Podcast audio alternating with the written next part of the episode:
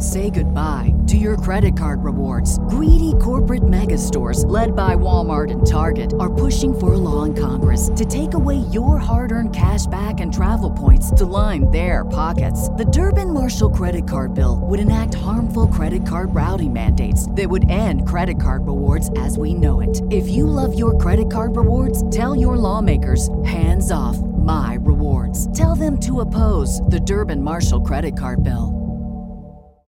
When you need mealtime inspiration, it's worth shopping Kroger, where you'll find over 30,000 mouthwatering choices that excite your inner foodie. And no matter what tasty choice you make, you'll enjoy our everyday low prices, plus extra ways to save, like digital coupons worth over $600 each week. You can also save up to $1 off per gallon at the pump with fuel points. More savings and more inspiring flavors make shopping Kroger worth it every time. Kroger, fresh for everyone. Fuel restrictions apply.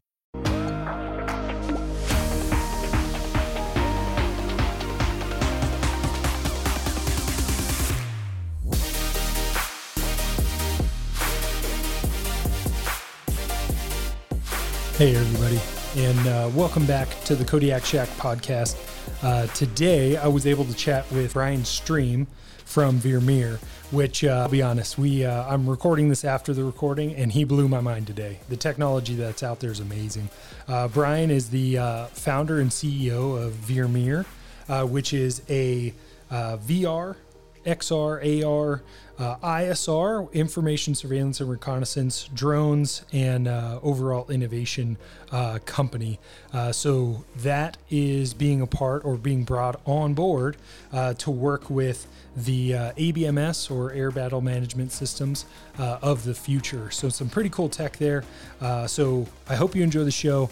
super exciting stuff. I was I was very happy to get a chat with him. but please always like, subscribe, and share the show.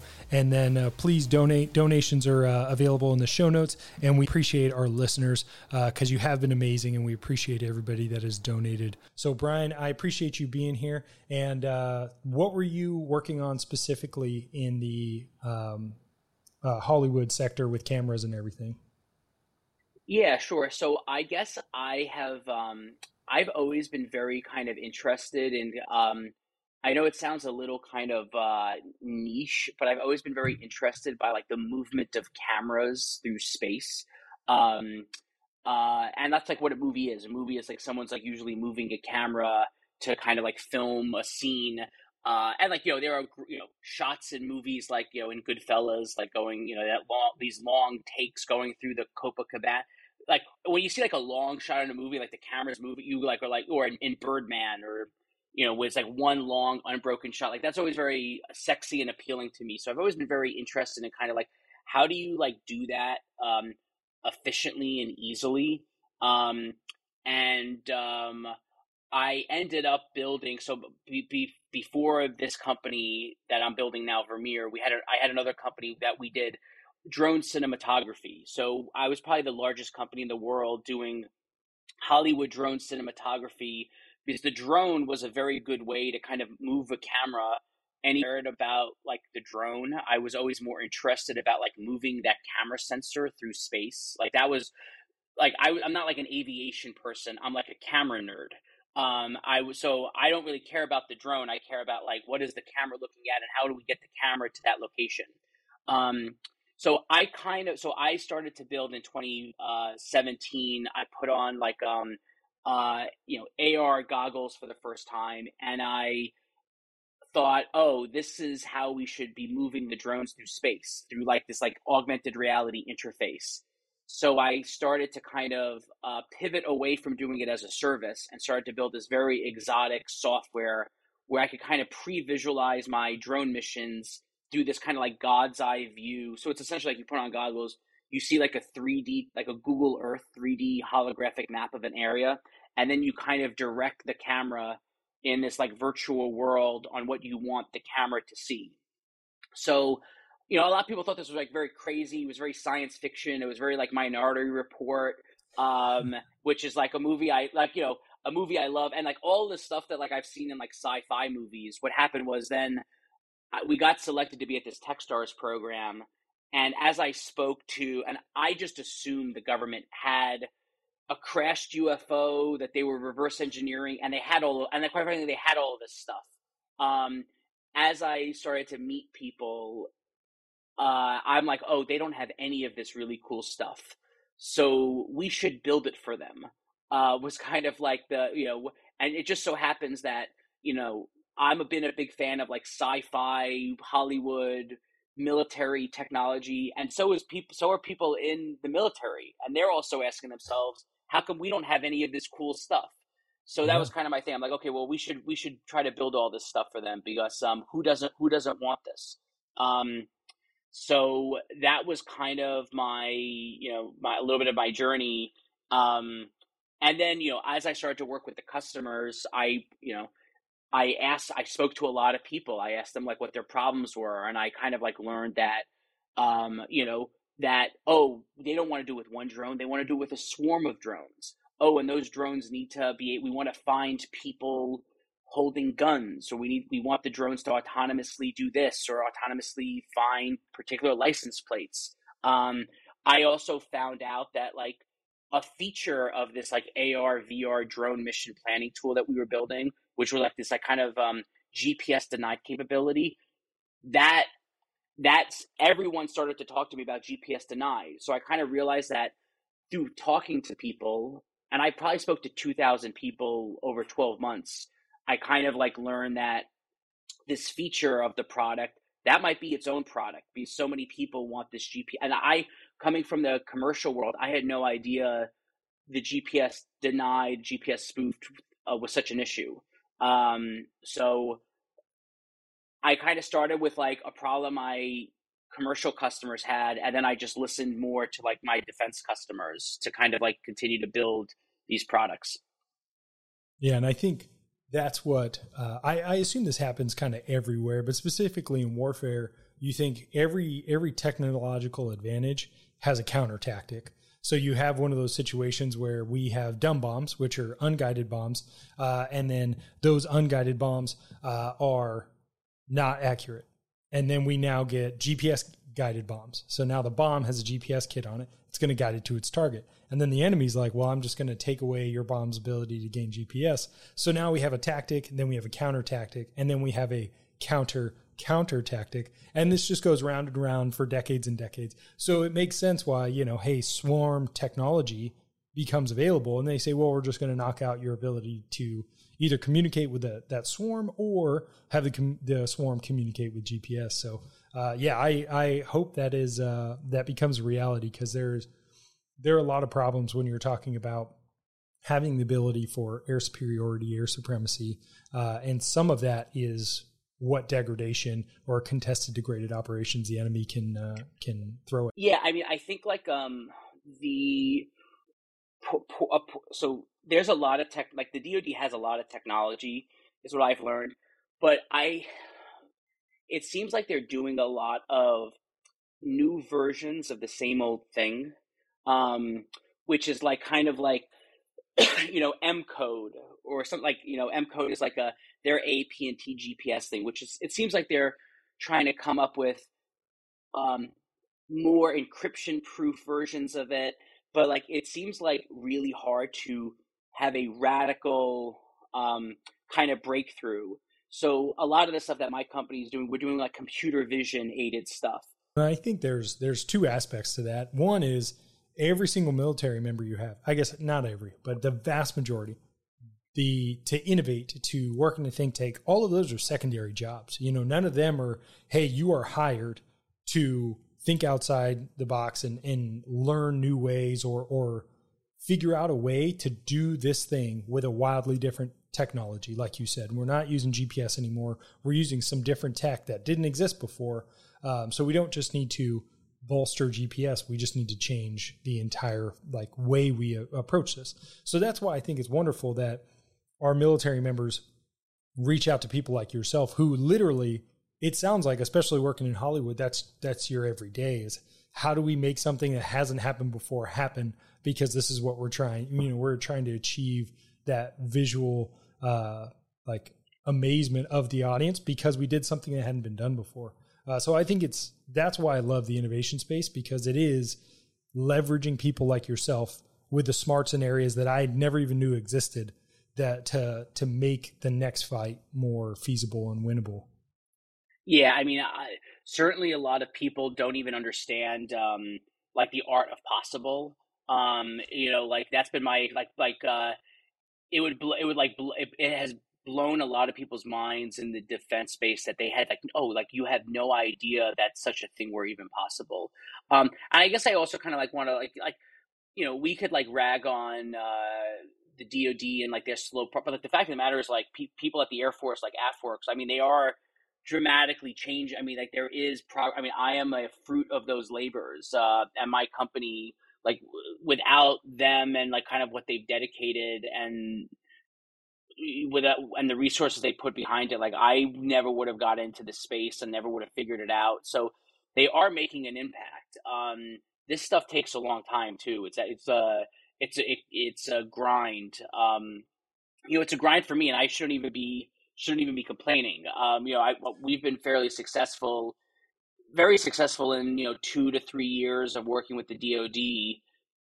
but I still, I you know, I like to complain. Uh, but like, there's people who haven't been, and they're complaining too. But like, uh, it's uh, it's a grind. But there are people who are like passionate about kind of getting this innovation stuff. I mean, to to work. I mean, the the. I think I kind of stress this to everyone who asks me like, how do you uh, do this stuff? Is like you really need to uh, you need to ask a lot of people if you solve a problem big enough that everyone is having people should be dying to want to give you their money you know like uh like so you just need to kind of like find a problem that's big enough that's worth solving and you don't have to sell anything you just need to kind of find the right person who could like sign the check um, and that onto itself is like a complicated pro- process within the DoD, like the acquisition, like getting something on contract. You need a program of record, you need an acquisition vehicle, you need a requirement, you need like these like trifecta of things to come together to make it work. But um, it becomes way easier if you're actually solving a problem that people really, really have, and um, that's a requ- that's a requirement. And I think some of that is uh, the nature of previous, and we've talked to this a lot of times on the podcast, but the nature of previous acquisitions was very cumbersome because it was built in the 80s. Uh, and so it didn't take into account all the technological advantage we have now today and onboarding things was was not as common. Uh, so now in this very dynamic world of onboarding and acquisitions, it just it doesn't fit. Uh, but I agree. I mean, the bigger problem you solve, the more people are going to be on board. Uh, it's just how to bring how to onboard people like that. One thing was uh, we kind of talked uh, before we uh, started recording, but the um, the authority to operate. So obviously, you're building uh, some software, obviously with these VR and XR um, uh, programs. So how how have you seen just kind of getting your um, software and hardware used and utilized? Has that been an issue to get the authority to operate? So the author- uh, so the authority to operate. Um, so this this term can you just like describe more like what uh you, like what does that mean exactly? I'm just I, i've heard of it but i'm not 100% sure. And and maybe you haven't had to deal with it just yet but a lot of times what ends up happening is if someone has software or hardware that wants to get on the military network or be in a classified space uh, you have to be approved to actually access. Yeah so we have had to do this. I am not I kind of gave this to someone else at my company to deal with. So I'm actually nice. not, uh, I just said like, get, so I'm actually not 100% sure what we had to do. But yeah, yeah there's, a, I mean, listen, there are certainly challenges working with the DoD. I mean, we have to, like, we, we, there's three people on my company that have TS clearances. I'm trying to get a TS clearance right now. We gonna we're gonna need to get um uh, a cleared what is it a cleared facility um uh uh uh, we're gonna have to firewall our stuff. We're gonna have to make you know like the like there are certainly procedures that like we've had to we've had to go. I think we've had to go through this with some of our contracts. Uh, the authority to operate stuff. I'm just like not familiar with exactly what we had to do. But yeah, it's a pain. It's a huge pain in the ass. Um, what? Like and that's no way okay. to slice it or dice it. Yeah. Well, and that's exactly the authority to operate. So all of those things, you have to have the okay. clearances, you have to write your code in the correct manner, the hardware has to be certified. So all those hoops, you know, so people wonder like, oh, why is it so difficult to work with the military? And it's understandable. These things are secret. You want to keep them secret.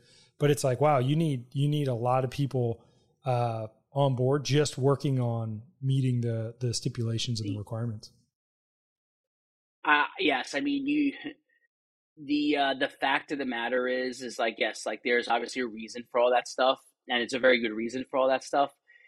Uh but i i i tend to you know i say this a lot if it's hard for us it's hard for everyone. Um you know uh you know competition is fear like if, but we have to have you know you have to have tenacity. You know these are this is what the require and you also have to believe that the pot of gold quite frankly at the end of the rainbow and like the reason for is like big enough to warrant um, to warrant, you know, as a as a small business startup owner who's raised money and stuff like that. Like, I'm also think I'm quite frankly, I'm thinking about like the you know responsibility to grow the company. I have to think like, all right, well, if we if we get this secured facility that's twenty thousand dollars a month, so it's a lot of money. Uh, and I think that is what I was quoted recently for like a rented um, rented SCIF it's like, okay, is someone going to give me a hundred million dollars if I rent this twenty thousand dollar thing a month? The I, I need to have a reasonable degree of certainty that that is around the corner or will happen. And I also kind of, um, so you know, as a small business, you're kind of faced with like the like, uh, you know, like you ha- somehow need to like get. It's a pretty good idea to close the deal before spending all the money to get the deal. So like you got to like do you got to like do a yeah. little bit of both at the same time and but just make sure that if you get that contract that requires those requirements i think you do have the opportunity to like catch up but you better be in some place where you've already contacted the vendors and you can already put that stuff in place so you can't oh, you can't be like a disaster that i mean that's some stuff that we're like currently going through is like having discussions about like how far ahead should we plan for our success um, of when like we're required to go to have like a SCIF and, and and things of that nature. And that's and that's kind of the thing I've seen a lot of companies who have who want to work on classified programs and and and create products in the classified space is that they are you know it's pretty much just to start working there you have to commit all those funds before you end up uh, losing or or even before you even get the uh, awarded the contract. So that's kind of tough uh, to work there. One of the things, yeah. uh, so we we oh, go ahead. No, I was gonna say, you know, the other thing that I don't know if people do enough of it. Like I have, like, like you don't even need a lot of advice, but you need to have like one advisor who's like really good, who's like a retired, a really legit retired colonel or someone who's like uh, fun to work with, really smart, cheap, um, and just lo- loves the game who's like willing to provide like you insights into like should i be is it like too early to be renting this SCIF or can i like wait? I'm not an expert in it. I can't be an expert at everything. So you kind of need to make sure you have somebody who's slid, sitting on your slack channel or your teams channel who you could like text message quickly and get like some sort of answer to that those types of questions well, that and then a lot of those people still have their security clearances from when they were previously in. So now you have one guy or one person who already has a, you know, multi tens of thousands of dollars uh, certif- or uh, clearance that you can easily, you know, use there. So yeah, there's goodness there. With uh, so JADC2 or ABMS, whichever uh, terminology uh, you'd like to use. So what do you guys can if you want to kind of dig into it a little bit or i can explain it um, can you explain to everyone what that would be abms or jadc2 so i have spoken to the program managers of that and i don't even think they know what it is quite frankly. I mean that was quite frankly that was kind of my impression two years two two years ago is like uh it kind of it was kind of like everything you wanted it to be and more. It was some sort of like magic it was that was like destroy. It was like it was like everything in the kitchen sink. It was um, it felt like an uh, um, some sort of common. I'll try to distill it down to a simple guy's perspective. It seems to be some sort of hmm. common tool to visualize and kind of command and control sensor data, robots, planes, ground vehicles, it seemed like a very large, complicated, um, common operating picture of something of that nature. Um, that may or may not be what it is. That's what I kind of have garnered from it. Um, but I guess Vader, if you want to explain it to me, if I'm close or not close, that would be helpful from your perspective. Yeah, and so so I'm definitely not an expert on it, but I think you did you did a very good job of explaining in in those terms because uh, so right now let's talk about the battle space. The battle space is is a combination of single aircraft moving in concert, either two to four ships, so four aircraft, two aircraft working together, and then you have beyond that single aircraft, and then those two to four aircraft. You now have the rest of the aircraft fighting together. So these are heavy aircraft, these are fighter aircraft, these are bomber aircraft, these are jammer aircraft, these are air, all of those aircraft are all working together right now, just like we did, I don't know, 40 years ago. They all communicate via the radio, literally talking on the radio to one another and providing information. There is a data link that is used across a lot of platforms, but right now, the radio is king. And if you have time on the radio, you get to talk. If you don't, you don't. So, what JADC2 or ABMS is the same thing, just different acronyms for them, wants to make this massive uh, interconnected link cloud, whatever you want to call it, where they all work together. And instead of sending voice to one another, you can just send messages via link or just a, a visual depiction of something, whether it's an airborne asset, uh, whether it's something on the ground, that they can then use to cue their sensors or fly to put a bomb on, whatever it may be. So all of this, and and I think this is the problem because this is what we had problems with in the past. Is we go to a prime and we ask for everything, uh, you know, everything in the kitchen sink, and the problem we end up running into is it's probably too big of an ask to do it well. Right. And I right. hope ABMS yeah. is not that way because what ends up happening is we're going to ask for so much. We're going to ask for so much interconnectivity between fifth gen, fourth gen, uh, the AWACS, so the controllers out there. We're going to uh, try to integrate of the B 52s, the C 130s, you know, other countries maybe. Uh, and at some point, it's going to be so like a, so a much of a mountain of a project. I, I I'm worried about it. But so what what are you kind of working on specifically in that larger group? So so yeah, so I, I, I think that we kind of have several technologies that are ABMS applicable depending on which way the ABMS wind blows. Um, so we kind of so so we have a tool that we call AugNav where we could essentially um, it's kind of like a drone swarm for group you know uh, one through three, let's just say. So you could essentially see a 3D in virtual reality, you could kind of see like a 3D environment uh, of a location, and then you could essentially like assign areas of interest. So it's kind of like in this area of interest, I want the drone swarm to look for a particular person holding a gun, or I want to look for a particular license plate. I want to look for something. And then when you find it, I want you to notify me drop a munition on it. I want you to do I want you to do kind of a decision tree. You, I want you to do this behavior of some sort. So it's kind of like this like virtual reality or augmented reality way to make a recipe for your swarm mission, okay? And then once you do it, once you know, we we have a very we're doing a lot of stuff with computer vision which is essentially trying to recreate how humans navigate. It's like, oh, that's a lamp. Okay, that's a lamp. That's a you know a chair. Um, so the cool thing about computer vision is you don't need to emit anything. You could use passive sensors.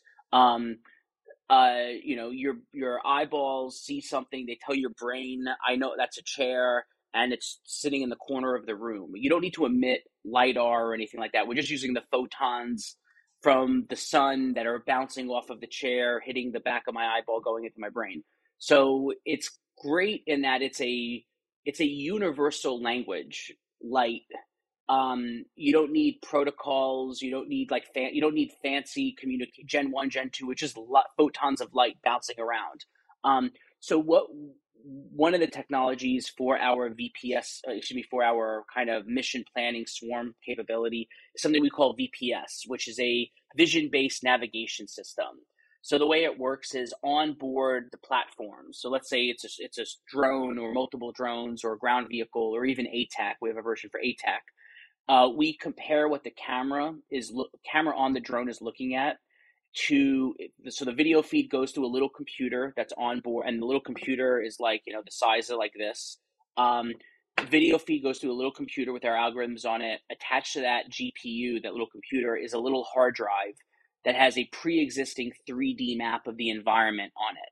You could fit an entire map of the Ukraine on a four terabyte solid state USB key, and that's plugged into the computer. So essentially, we're nav- we're the algorithm is looking at what the full motion video is looking at and comparing it to the existing pre-existing 3D map that's on the hard drive. So when we find the most similar instance of it, we're essentially able to do a map match and tell you the position of the sensor. Um, so that people love this because you don't need GPS. You don't need to emit anything. It's all passive. It you can't be spoofed. It can't be jammed. Um, and the other cool thing is is that you could look at uh, targets on the ground and you could identify their position without GPS. Um, so you could say that car is at AB. So we're comparing the picture that the drone is taking or the drones to the full motion to the you know the, the car to the map and the map to the video, and that so we could deduce the position of the target just through computer vision without any GPS or SATCOM, Wi Fi, Bluetooth, radio, or anything like that. Um, and then the other thing that we're doing is we could now take the um, all these different sets. So imagine if you have like a swarm. Uh, so you have 20, 30 different cameras float, floating around a location. Um, that's a lot of bandwidth. That's a lot of pixels to move. Um, so what we're doing is at, on, on the platform itself, at the GPU, we call this uh, uh, on the edge, which is a fancy way of saying like you're doing a lot of computationally complicated stuff next to the camera.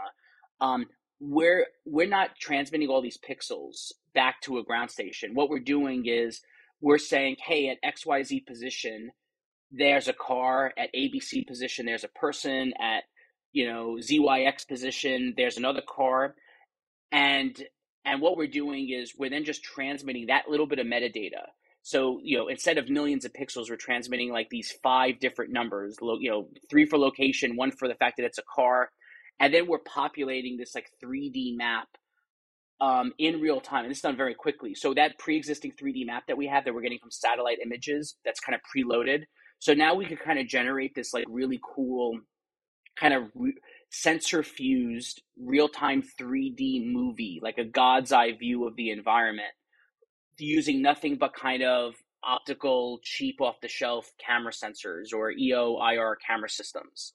Um, and the cool thing about is that we're communicating through vision.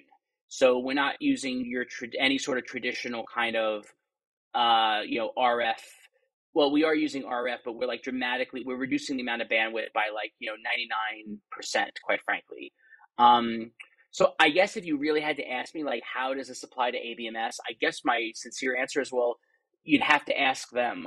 Uh, you know, it's uh, like it's you know they're the ones who selected us for it. Um, and I'm I'm still waiting, quite frankly, on some clarity on exactly how they intend to use it. But from what I've heard, there's like enough meat on that bone where it seems like they want to use it for something. Yeah, I would say uh, so. While you were talking, I had a lot of ideas uh, of what that would look like. So, say a person sitting in a, a, fighter jet like myself, or somebody sitting at a mission planning like a CAOC, which is overseeing the entire war.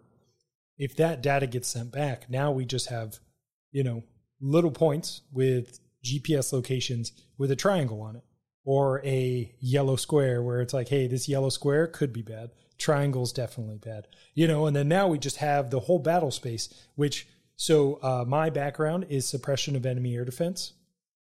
So what that means um, is you fly into enemy territory, have their surface to air sites turn on, and then try to target you. And then you know where they are because they turned on. Uh, and now you have the RF moving at you. Rather than putting a human out there, you just do that thing across the space. And then whether they turn on or not, you're going to find them.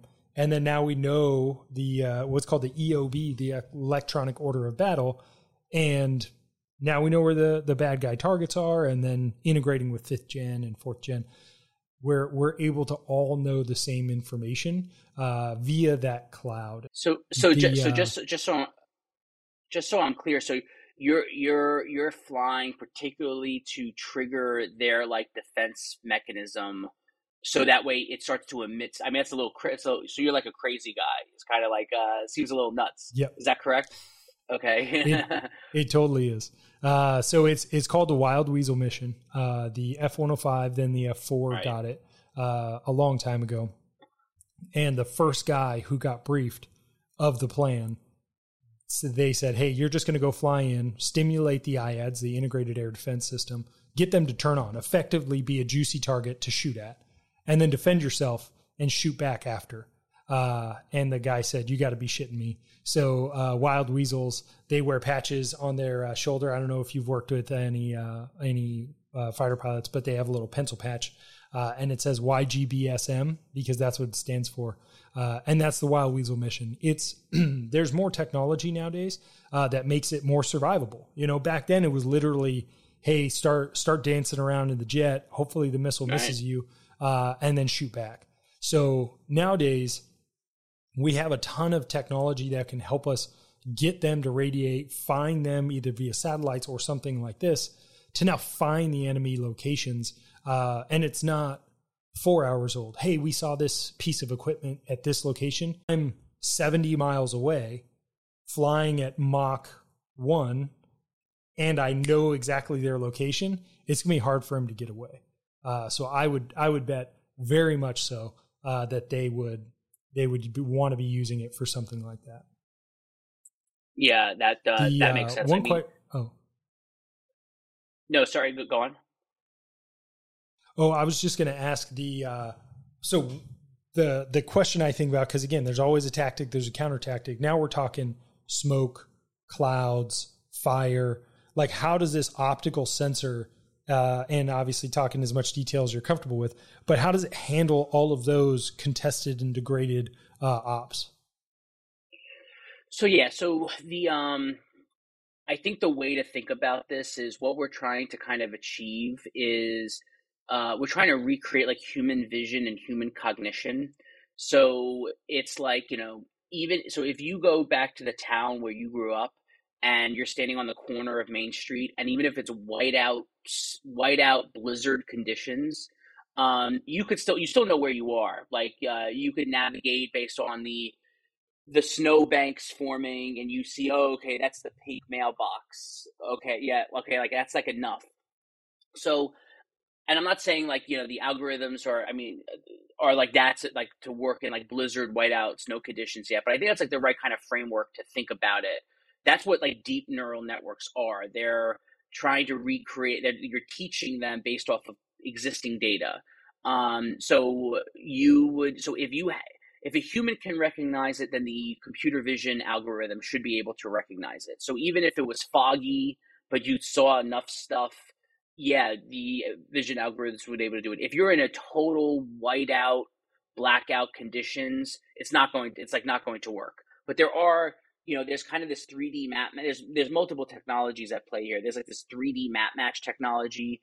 Then there's visual odometry, which is kind of like um, it's a more kind of crude method of visual navigation. So let's say this is like the camera sensor, and all of the pixels are like moving this way on the camera sensor. It means that you're going that way. So you know you could. It's not that precise, but you could still get a sense of it until you get a highly confident 3D map match, and then it kind of like recalibrates the whole system to be like, oh, okay, you're actually over here now.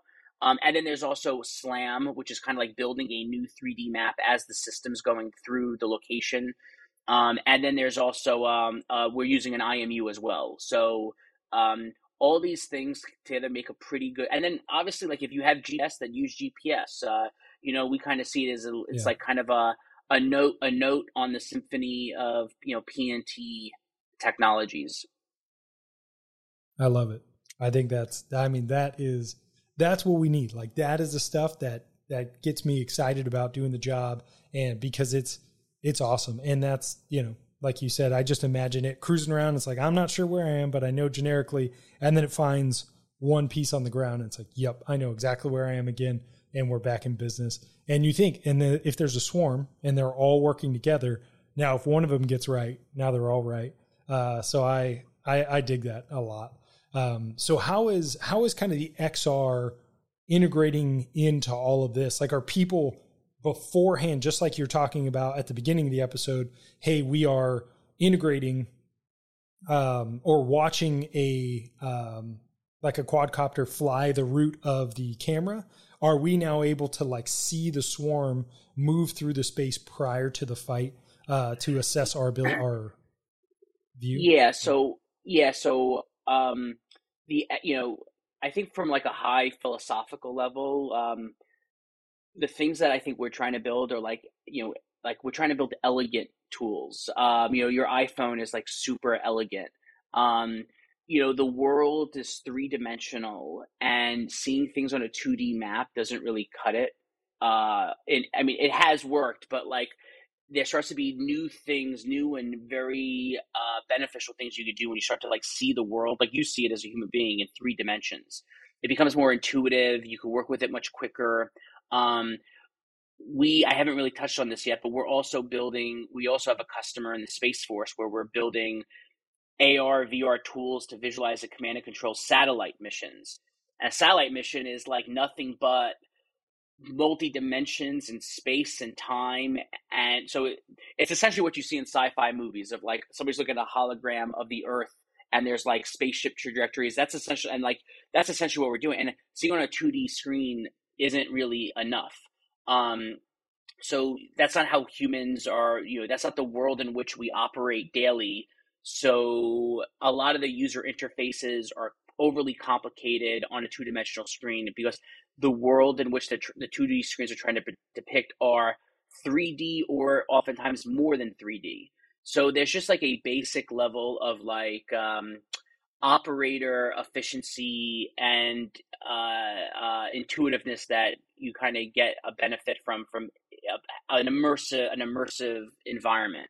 Um, but that but on top of that, I think one of the things that like people kind of don't really get about AR, augmented reality, is that in order for AR to really work, you kind of need like um, it like Pokemon. People people remember Pokemon Go.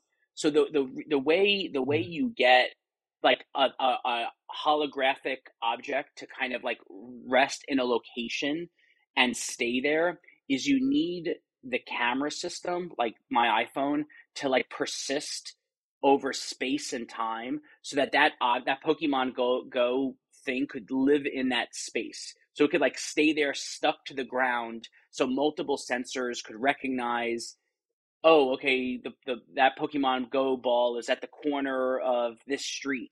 So you need kind of a mixture so the augmented reality requires the computer vision to kind of make it work. So what we're doing with our visual positioning system is we're kind of building that foundational block where with camera sensors we can recognize locations on the ground consistently and accurately and then we could feed that data into a 3D holographic display to do all sorts of cool stuff flying drones planning mission planning um, projecting avatars of things going on in the real world into like you like you could do essentially turning the world into like a video game um, where you could do all sor- sorts of cool, fun, um, and important things.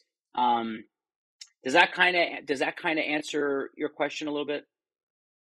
It does, and I think there's you know because there's a lot of people working in the AR XR space, and every everybody I talk to kind of says, "Hey, we are right now the technology and the solutions today like are probably not going to be the end solution just because the technology is advancing so much."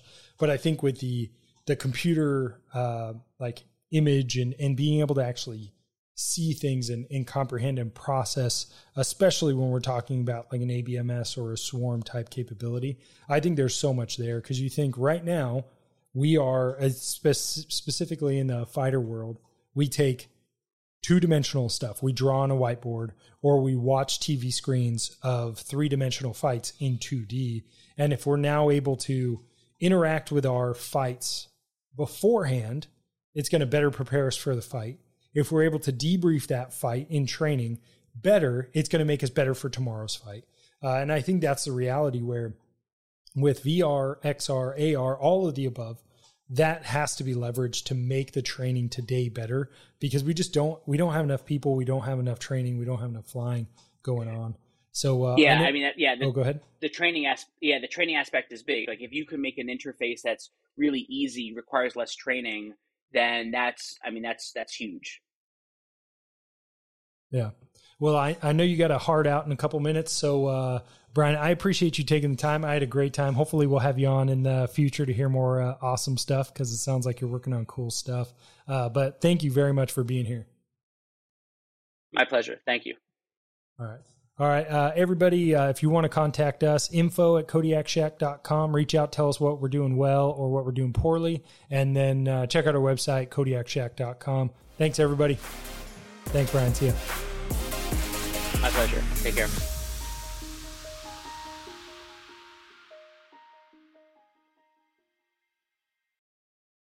Save big on your Memorial Day barbecue, all in the Kroger app.